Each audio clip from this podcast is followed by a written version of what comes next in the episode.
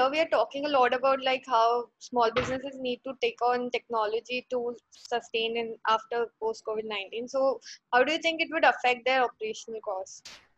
First thing is uh, definitely uh, you know the technology. I mean, they need to get into using of these latest technology things. In fact, uh, if we effectively use the technology platforms, in fact, the operational cost will be less.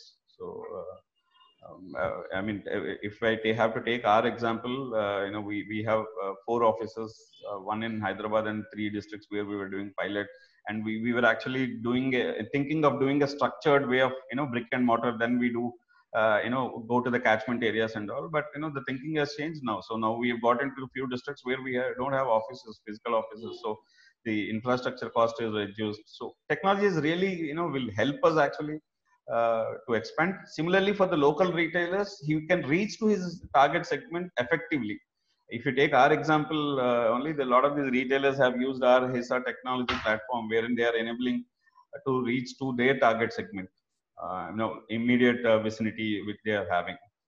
And uh, with this, all these digital payments coming in, and a lot of these POS related coming in, so definitely it will have a good impact on terms of increasing their uh, business base.